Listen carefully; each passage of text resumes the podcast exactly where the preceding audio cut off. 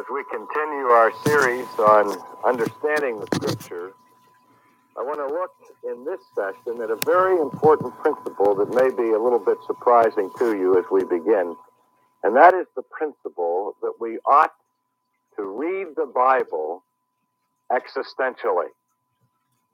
Now, as soon as I use that term, existential, in any of its forms, I realize that uh, uh, I'm going to provoke some reactions among folks who hear the word. In many circles, the word existential is just simply a word that is without meaning. People hear it and don't have any real understanding of what it refers to. In fact, as a teacher of philosophy, I'm asked this question perhaps more often than anything else, and that is what is existentialism? And my favorite reply to that question is well, existentialism is simply the philosophy of existence. And then I see the frowns turn to scowls as uh, people are certainly not all satisfied by a definition like that. Well, existentialism as a philosophy is a very complex thing. And when I talk about reading the Bible existentially, I am not using the word in the philosophical sense. I do not mean that we ought to apply the philosophical method that is married to existentialism to the Bible, as many are doing. But what I mean by it is simply this that we ought to read the Bible as people who are personally, passionately, and intimately involved with what we are reading.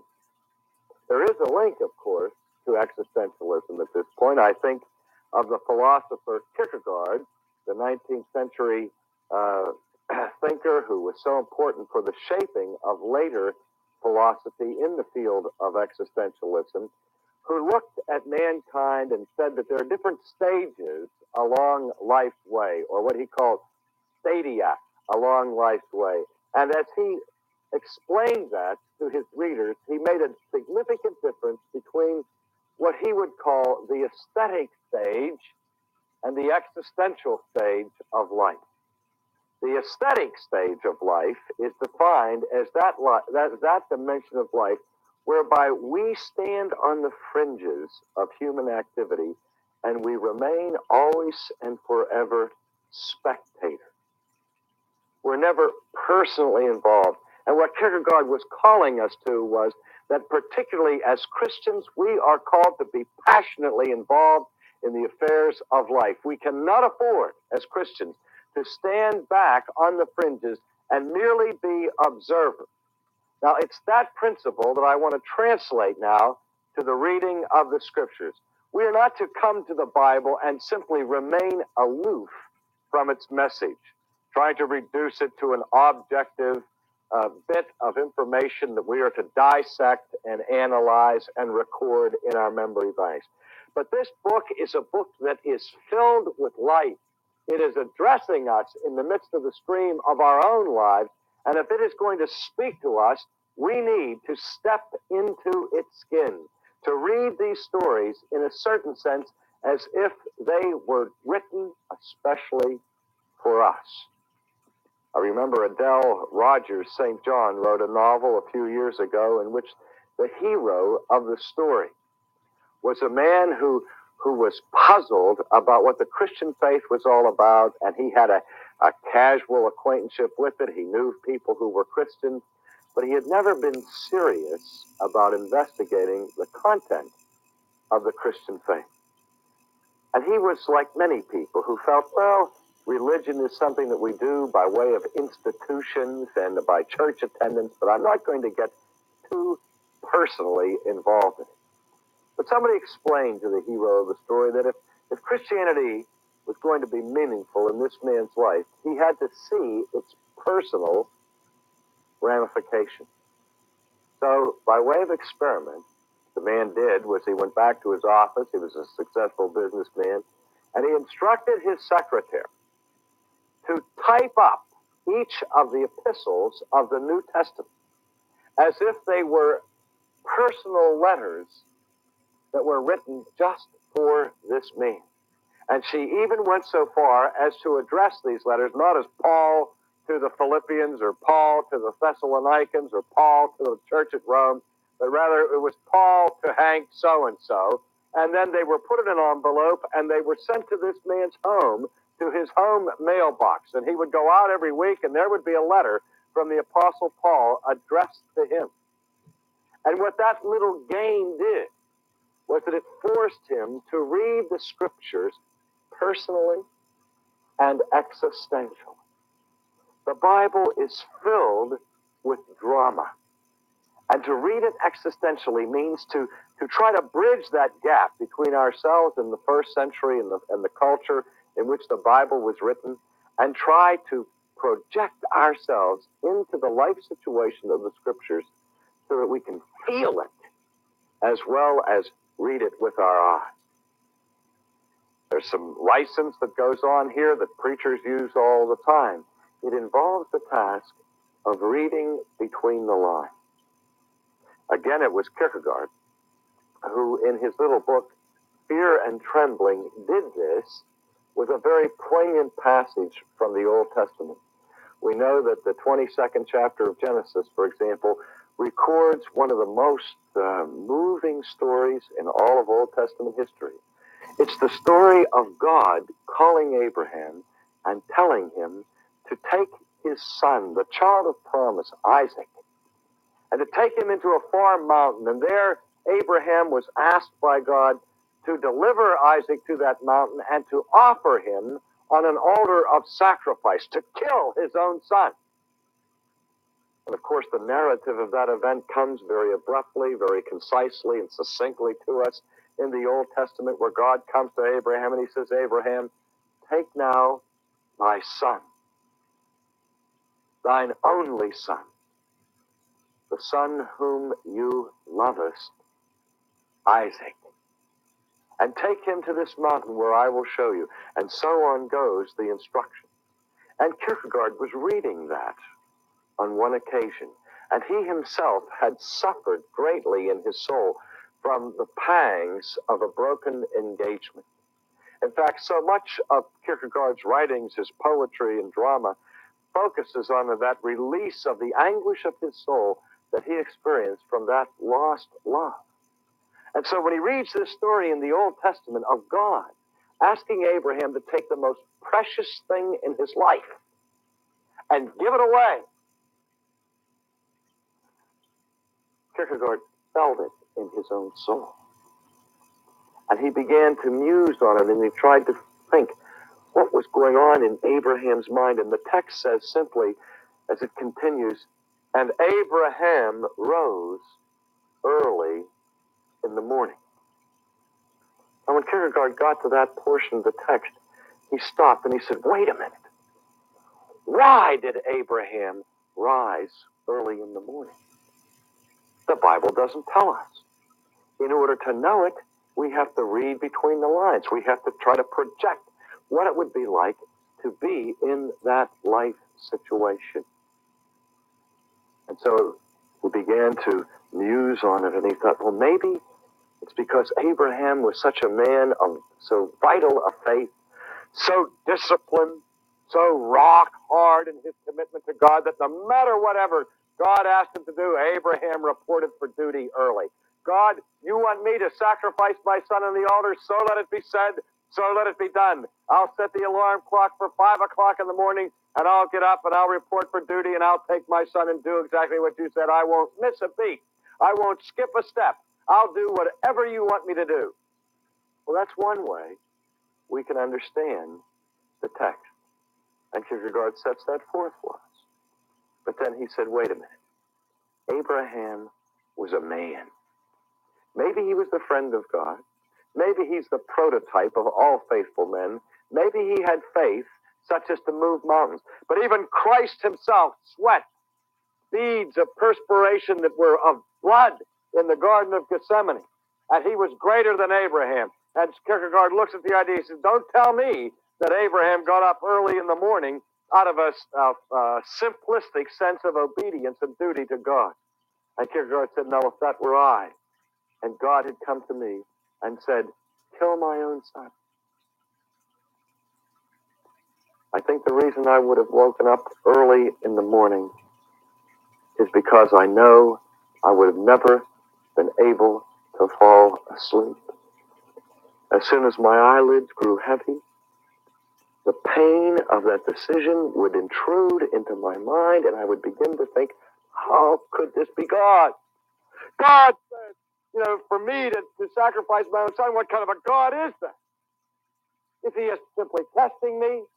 Maybe at the last second, God will deliver me, but then maybe he won't. And so the anguish of a soul wrestling with his trust in God, the anguish of a soul hanging to faith by his fingernails was tormenting Abraham. And maybe, said Kierkegaard, that's why he got up early in the morning. We don't know. As I said, the Bible doesn't tell us it's silent, and of course it can be a very dangerous and irresponsible thing for us to take too much license and intrude too much into the text.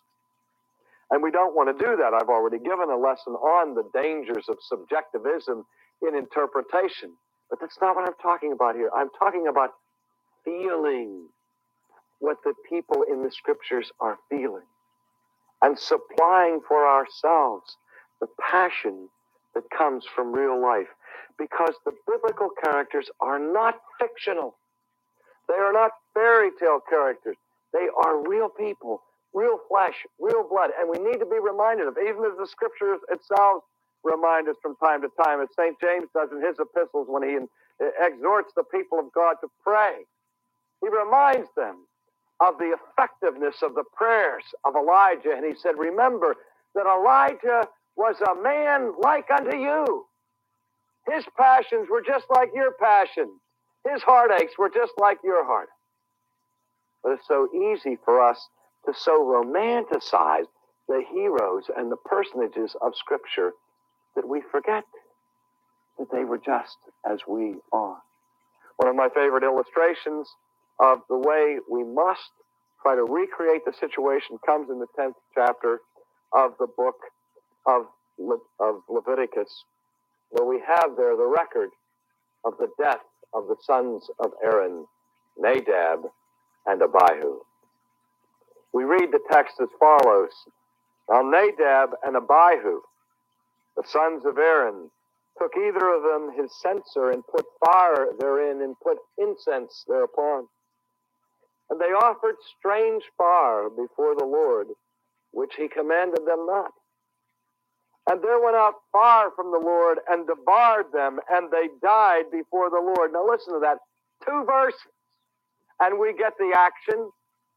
We don't get much explanation as to why they did what they did. But in two verses, Nadab and Abihu's act is recorded for us, and their deaths are recorded for us. Very, very sketchy by way of outline, really not filling in the details in their fullness, but it's the, the kind of a uh, hitting the main point that you would find in the front page article of a newspaper. Then Moses said unto Aaron, This is it that the Lord spoke, saying, I will be sanctified in them that come near me, and before all the people I will be glorified.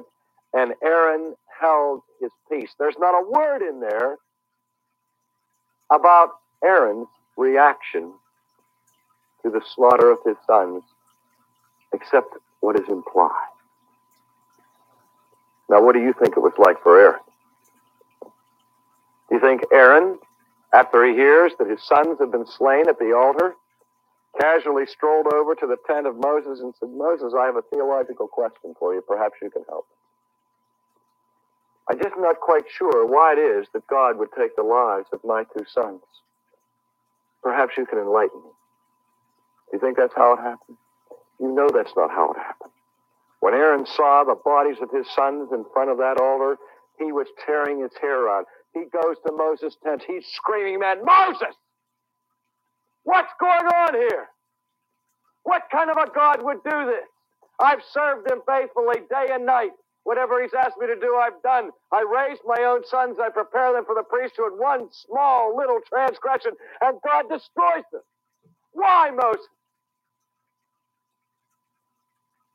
Moses says to his dear friend Aaron, Aaron, don't you remember? that God made it perfectly clear. And he was serious. He said, I will be treated as being holy by those who approach me and by those who minister in my name.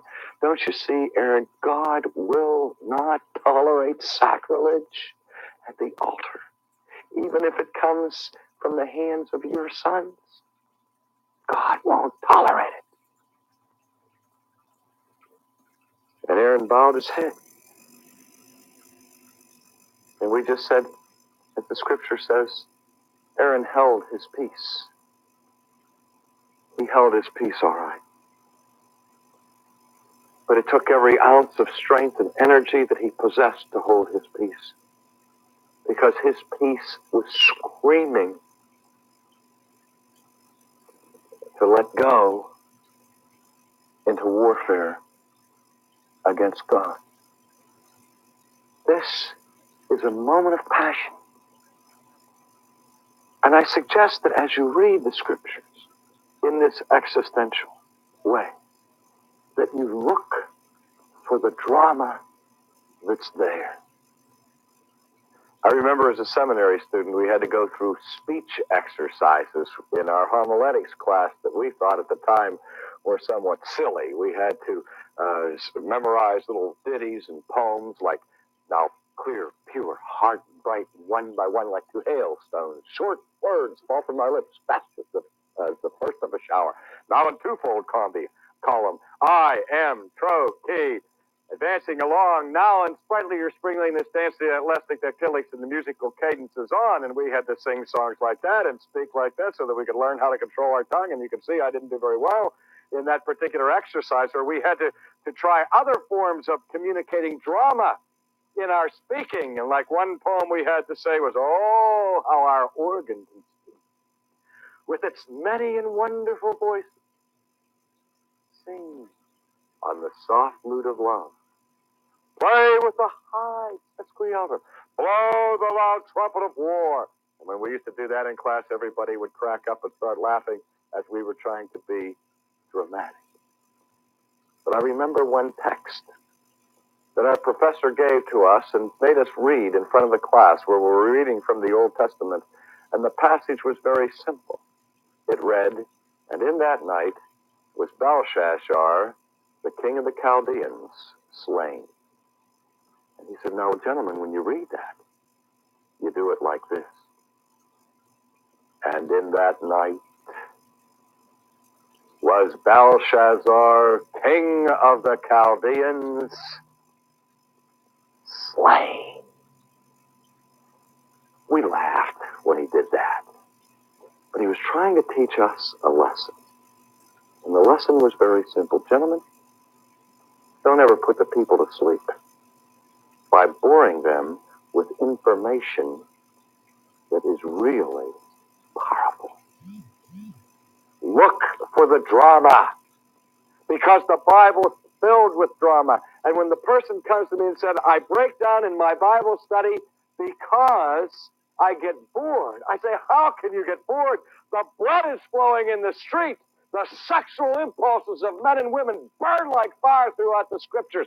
Anger, hatred, hostility. Again, I think of Kierkegaard, who said about his own age in the 19th century in the Church of Europe at that time, he said, My complaint is not that this age is wicked. My complaint is that it's paltry.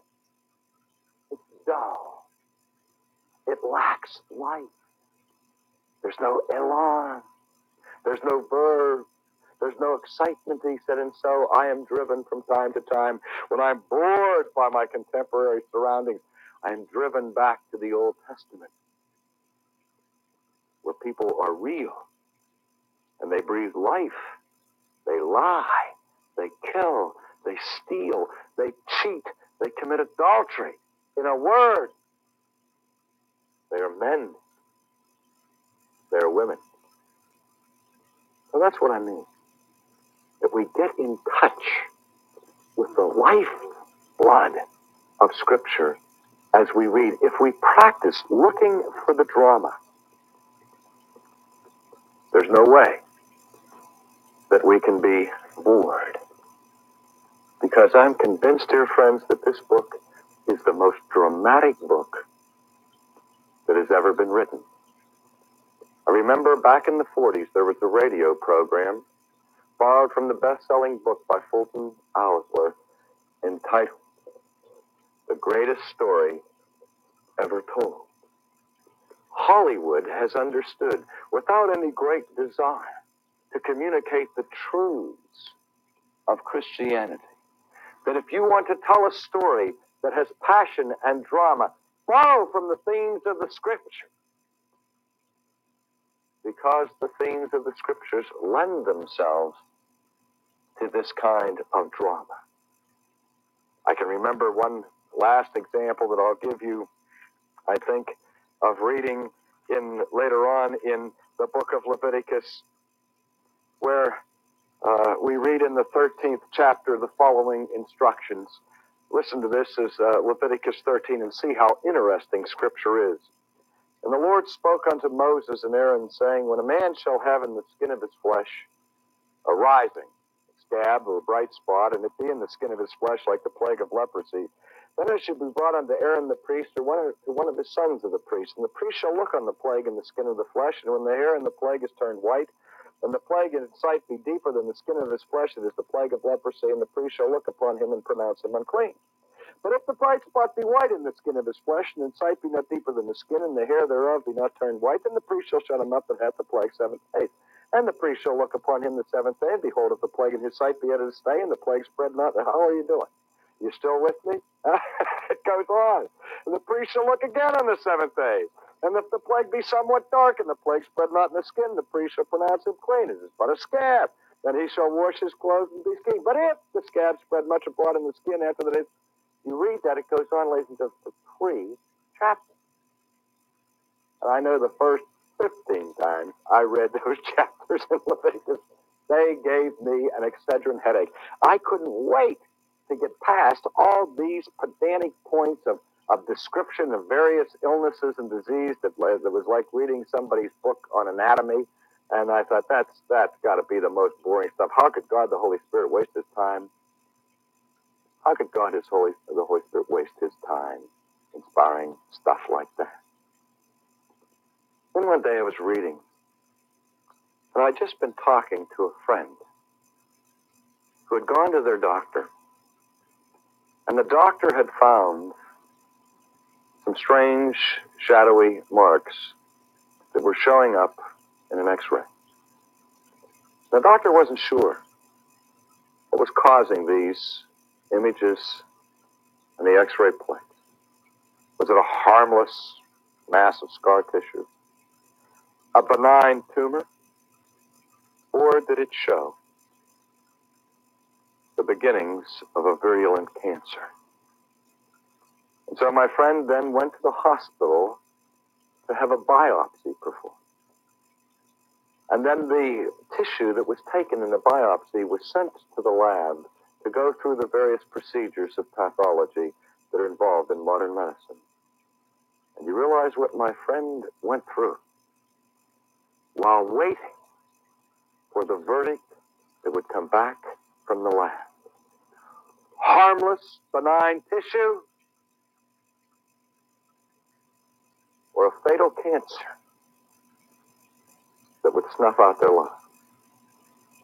That's what these people were going through when they went to the priest.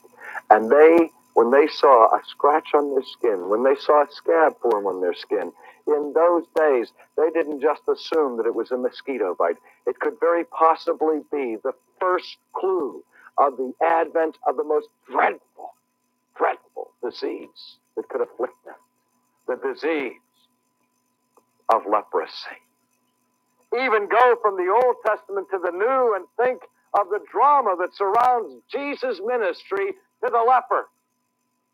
How the leper comes down the street and sees Jesus, and he cries out in a loud voice, Jesus, have mercy upon me.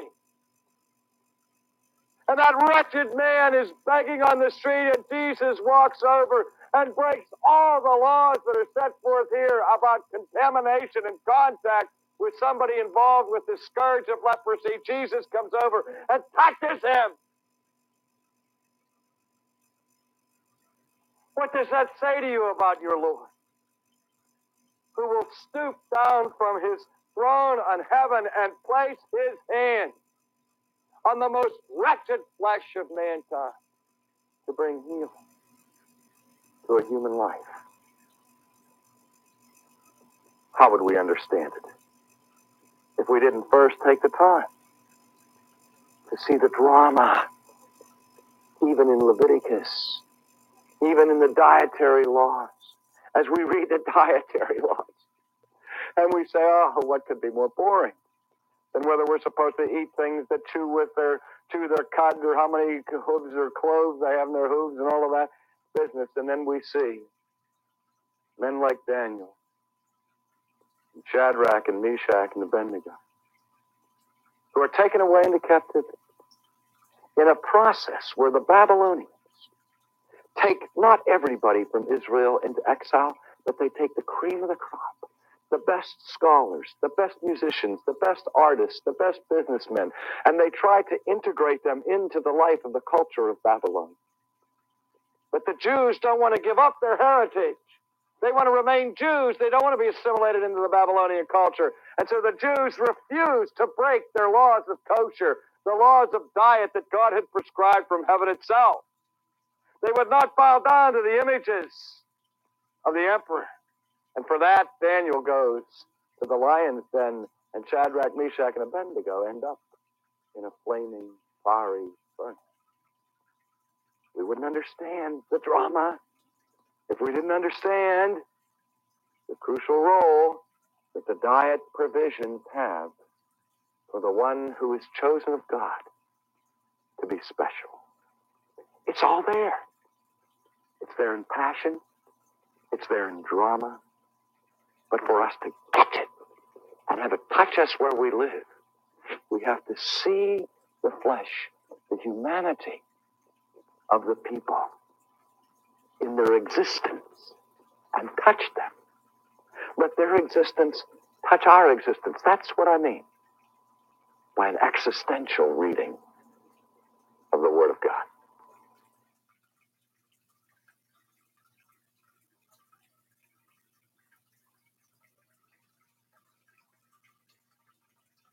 In this session in our series on knowing Scripture, principles of understanding and interpreting the Bible, we're, we're going to continue our examination of basic principles that we need to know to be responsible interpreters of the Bible.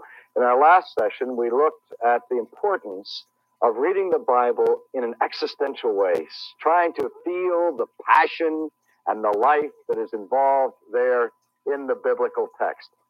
But the handling of historical narratives is a very, very tricky business indeed. And so the rule that we set forth for today is this that the historical narrative must be interpreted by the didactic. Let me say it again. The historical narrative must be interpreted by the didactic. We've already spent time defining how we recognize historical narrative literature. And if you recall back when we talked about the cardinal rule of biblical interpretation, the analogy of faith, that Holy Scripture is its own interpreter, and that we ought never arbitrarily to set one portion of Scripture against another. It's particularly true when we deal with narratives. Because the temptation when we read narratives is to draw theological and doctrinal material from those narratives that we ought not to draw. In fact, sometimes we do it in such a way that we bring the narrative into conflict with the didactic portions of Scripture. Well, some of you, I'm sure, are sitting there saying, What is didactic literature? Didactic literature comes from the word, uh, the Greek verb didaskein or didaskalos, which means teacher or to teach. So didactic literature is that genre of literature whose primary intent is to teach. Now, when we look at the New Testament, we see that we can divide somewhat loosely here the New Testament between the Gospels and the epistles. And the Gospels are primarily narratives, and the epistles are primarily didactic. They're designed to teach and to instruct. Now, we have to be very careful here because obviously there is a great deal of teaching content in the Gospels, and certainly there is some narrative material to be found in the epistle. So it's not an absolute distinction between gospel and epistle. But in terms of emphasis, in terms of accent, in, in, in general terms, in simple terms, the purpose of the gospel is to tell us what happened. It's to tell us the story.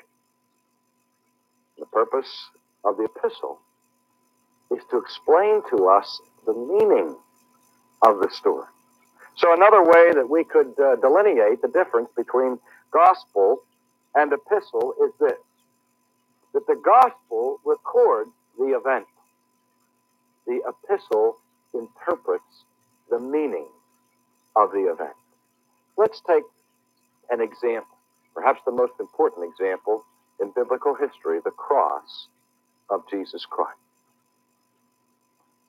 The cross of Jesus Christ involves a historical event where a man was convicted of a crime against the Roman government and he was sentenced to death by crucifixion.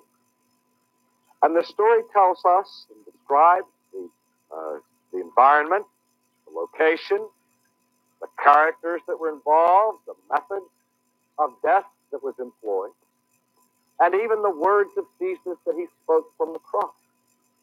And not only do we get the information and the details that describe the event as it took place, but we even get in the gospel record some people's interpretation of the meaning of the event. For example, Caiaphas said, It is expedient for the nation that this man be put to death. And so, from his perspective, we learn that the execution of Jesus was done out of political expediency to get the heat of the Romans off the Jewish Sanhedrin. And let's quiet down the people. We'll sacrifice this itinerant preacher. We see Pilate's statement where he cleanses his hands and he says, I find no fault in this man. And he has an interpretation of his own political expedience, where we hear the testimony of the centurion at the foot of the cross who said, Surely this man was the Son of God. And what was going on here? Was it simply an event of a poor, misguided, Jewish rabble rouser who was put to death through some political chicanery that took place in Palestine 2,000 years ago? Was this one a deluded charlatan guilty of treason against both the synagogue and the state?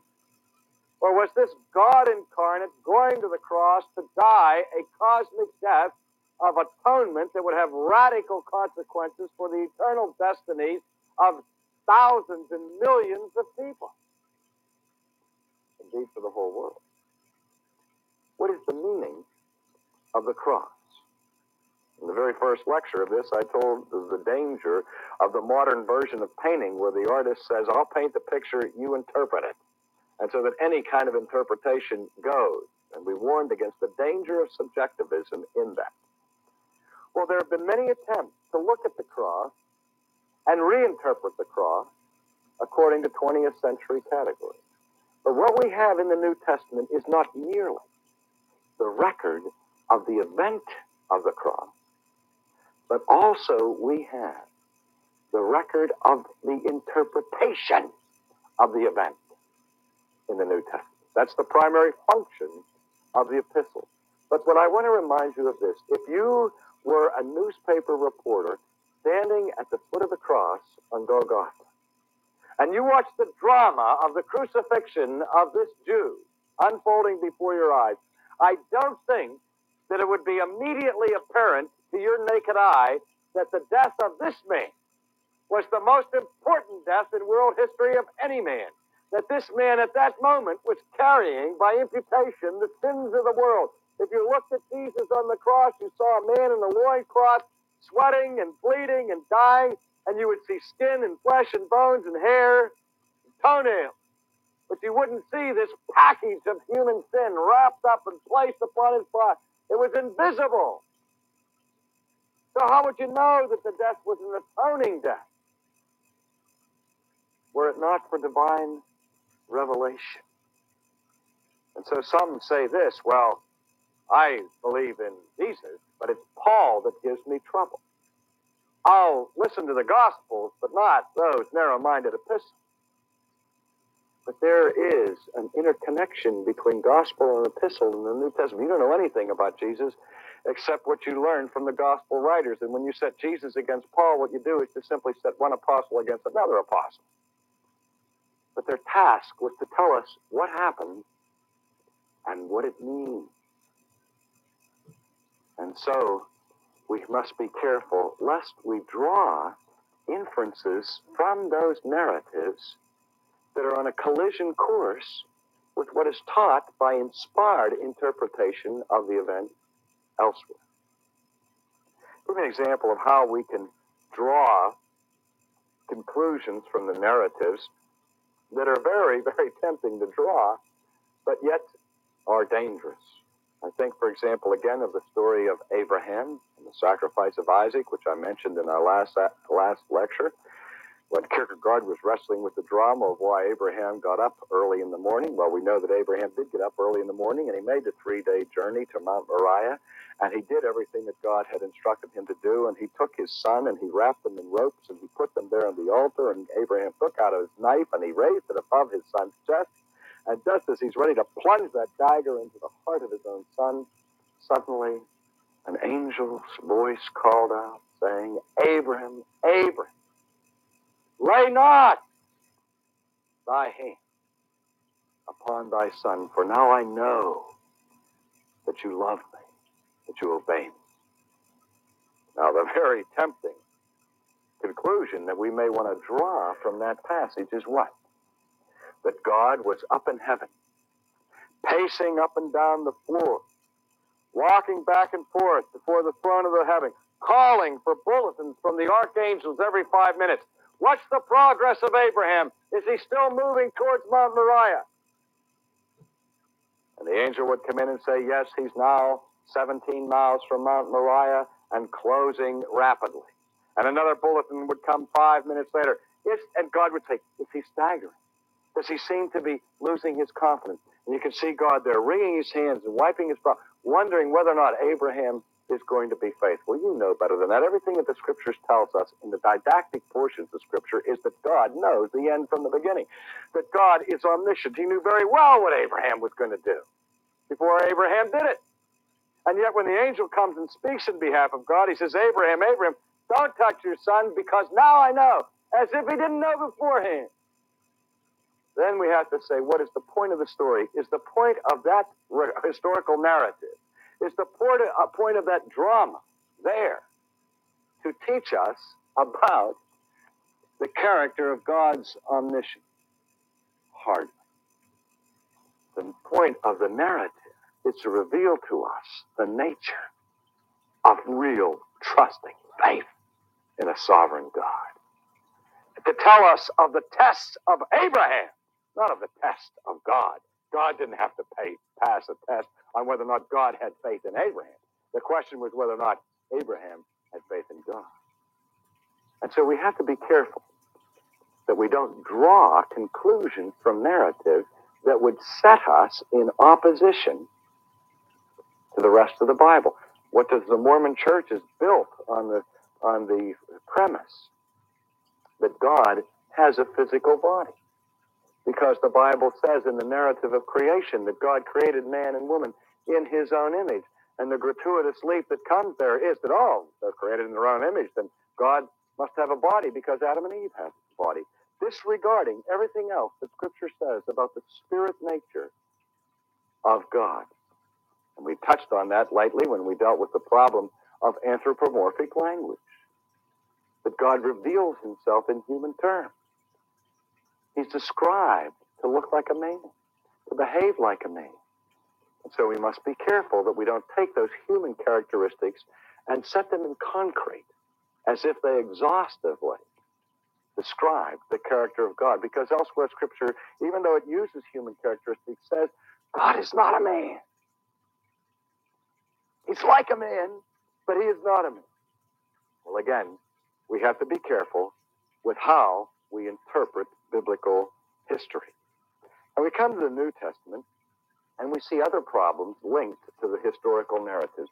The New Testament, for example, gives us a record not only of what Jesus said, but of what Jesus did, how Jesus behaved. We get a portrait of Jesus painted before us. You remember Sheldon's classic devotional book, In His Steps? And we've been taught again and again as a guiding principle for Christian conduct, for Christian ethics, that when we are confronted with a situation and we're not quite sure what the right thing to do is, we should ask ourselves this question What would Jesus do in this situation? Then we go back to the New Testament and we find and see if there are any parallel situations and see exactly what Jesus did. Now, there's there is value in a question like what would Jesus do in this situation because we know that Jesus' behavior was impeccable, that Jesus' behavior was sinless. We couldn't ask for a better model or a better guide or a better norm for Christian behavior than the life of Jesus himself. Except that even that creates its own breed of special problems. Why? Well, I think the answer is obvious. Because no matter what else I am, I may be a Christian, but I am not Jesus. And there were certain things that Jesus did because he had a mission to perform that is not my mission. That had Jesus not done those things that he was called to do, he would have been disobedient to God. But if I imitated Jesus, I would be disobedient to God. Well, how could that be? Well, let's take this example. I look at the church, and sometimes I'm annoyed and upset by the church because I don't see that the church is being as pure and as proper as it ought to be. Do I have any right as an individual Christian to pick up a whip and walk into the church and drive the money changers out in a fit of anger and righteous indignation? No. Jesus did it. But see, Jesus is the Lord of the church. I'm not the Lord of the church. And so I cannot practice everything that Jesus did. Well, we look in the New Testament, we read that Jesus was circumcised for religious reasons. Does that mean that I should become circumcised for religious reasons? Not only should I not become circumcised for religious reasons, but Paul warns us in Galatians that we better not be circumcised for religious reasons because if we get circumcised not for for medical reasons, but for religious reasons, what are we doing? We're binding ourselves once again under the law of the old covenant from which we've been redeemed. And we may forget that when Jesus lived his life of perfect obedience, he was living it under the demands and conditions of the Mosaic covenant of the Old Testament. And that the new covenant didn't start until Jesus inaugurates it in the upper room the night before he died. And so if we imitate and copy Jesus in everything that we do, we could end up in a kind of legalism that would in fact deny the whole purpose of his ministry. Well, that never happens, you say. Yes, it does, I say. And I see an abuse of application of Jesus' behavior frequently. Here's one that's more subtle, one that may be more difficult to grab a hold of, but I think it's important. We have great discussion indeed controversy among Christians today on how we ought to observe the Sabbath day. And that's a tough question. It's a very difficult question because you know you can't read the Bible without seeing that, that Sabbath observation is very, very important to both the Jew in the Old Testament and the Christian in the New Testament in a certain sense. And so some have said, well, let's see, what did Jesus do on the Sabbath day? And we see that Jesus performed works of mercy, works of healing, works of visitation on the Sabbath day. And then we set down a law for the church that it is the duty for the Christian to do works of mercy and visitation on the Sabbath day. Now I ask you, think carefully here, is that a legitimate inference to establish a law for Christians? You see what happened in the first century, in Jesus' own time. The rabbis prohibited works of mercy on the Sabbath day as a violation of the prohibitions against labor that were part of the Old Covenant. And Jesus went about doing good on the Sabbath day, healing on the Sabbath day. And the rabbis got all exercised about it, and they said, What's he doing? He's having that man carry his bed on the Sabbath day. And then he asked, Jesus asked the question, Is it lawful to do good on the Sabbath day? And Jesus confounds his critics by doing good on the Sabbath day. Now, the inference that we draw from that properly is this that it is certainly allowable. It's certainly a virtuous thing to do works of mercy and visitation on the Sabbath day. Because if it were not allowable, if it were sinful to do works of mercy on the Sabbath day, then Jesus would indeed have been sinning by doing them on the Sabbath day. But the fact that he did them reveals to us that it is not sinful at all to do that particular form of activity on the Sabbath day.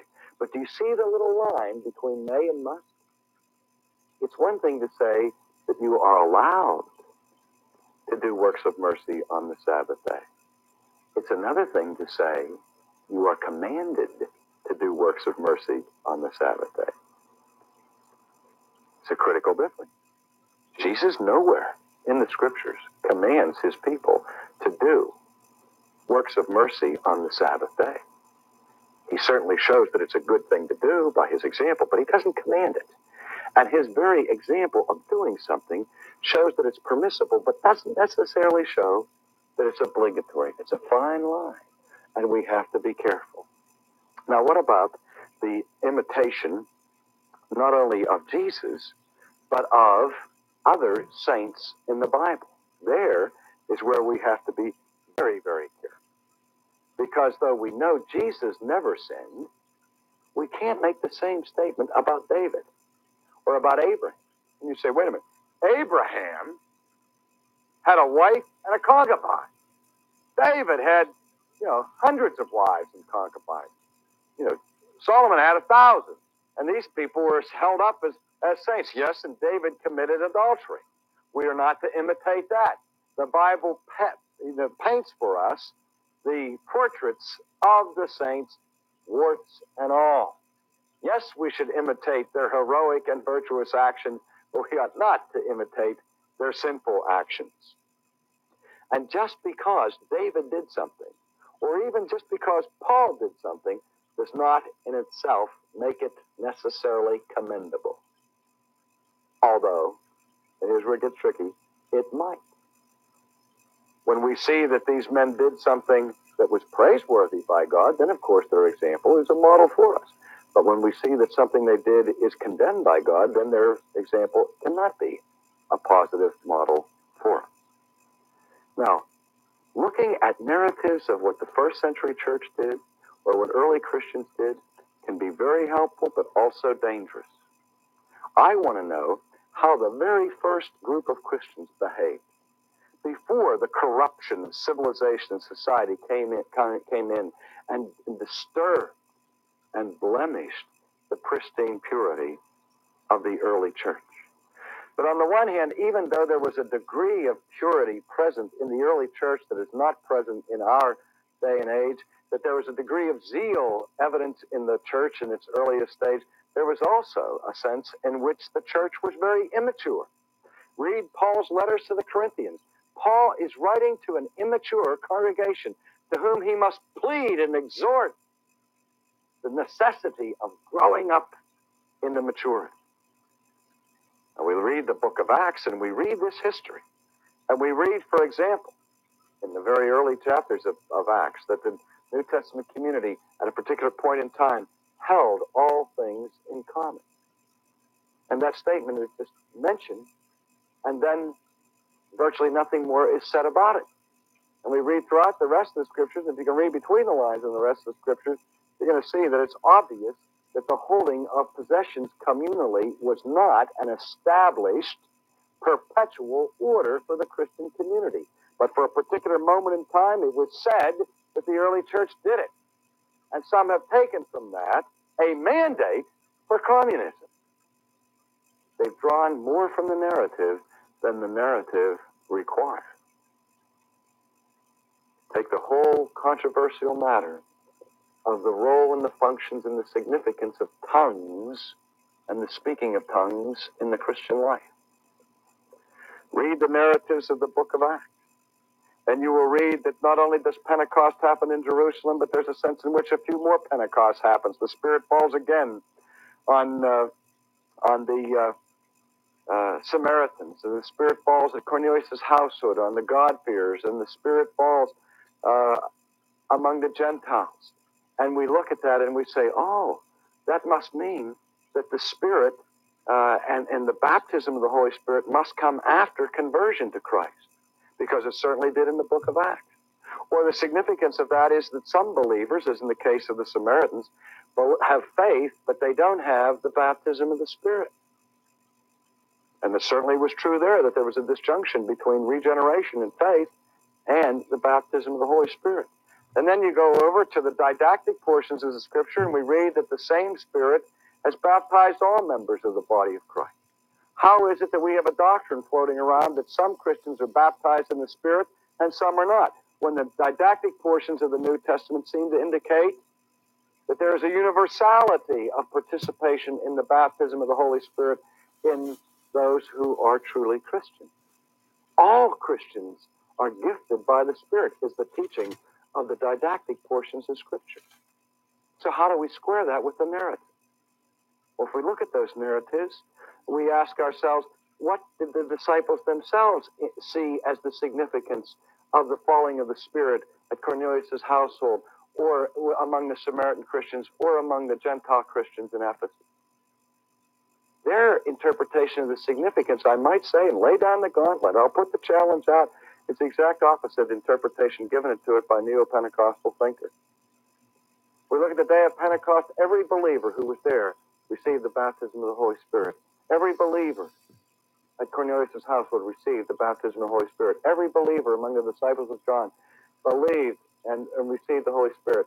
Every one of those people who were believers present received it. It wasn't that some believers got it and some didn't. In fact, if you look at it, you see the whole book of Acts follows the Great Commission the opening chapters take place in Jerusalem, and then in Judea, and then in Samaria, and then to the othermost parts of the earth. And the biggest question the early church had to face was how do these people who are non Jewish fit into the body of Christ? Where does the Samaritan fit? Where does the God-fearer fit? Where does the Gentile fit? In the day of Pentecost, only Jews were baptized. And then God pours his Spirit out on the Samaritans and on the Ephesian Christians and on the God-fearers of Cornelius household, every group that was suspect and where they were to fit into New, New Testament Community Church were given their Pentecost. And Peter and John goes down to see what's going on there. And they come back and they said, This is that which happened to us. How can we refuse them full access into our community when God has put the imprimatur of His Spirit upon them?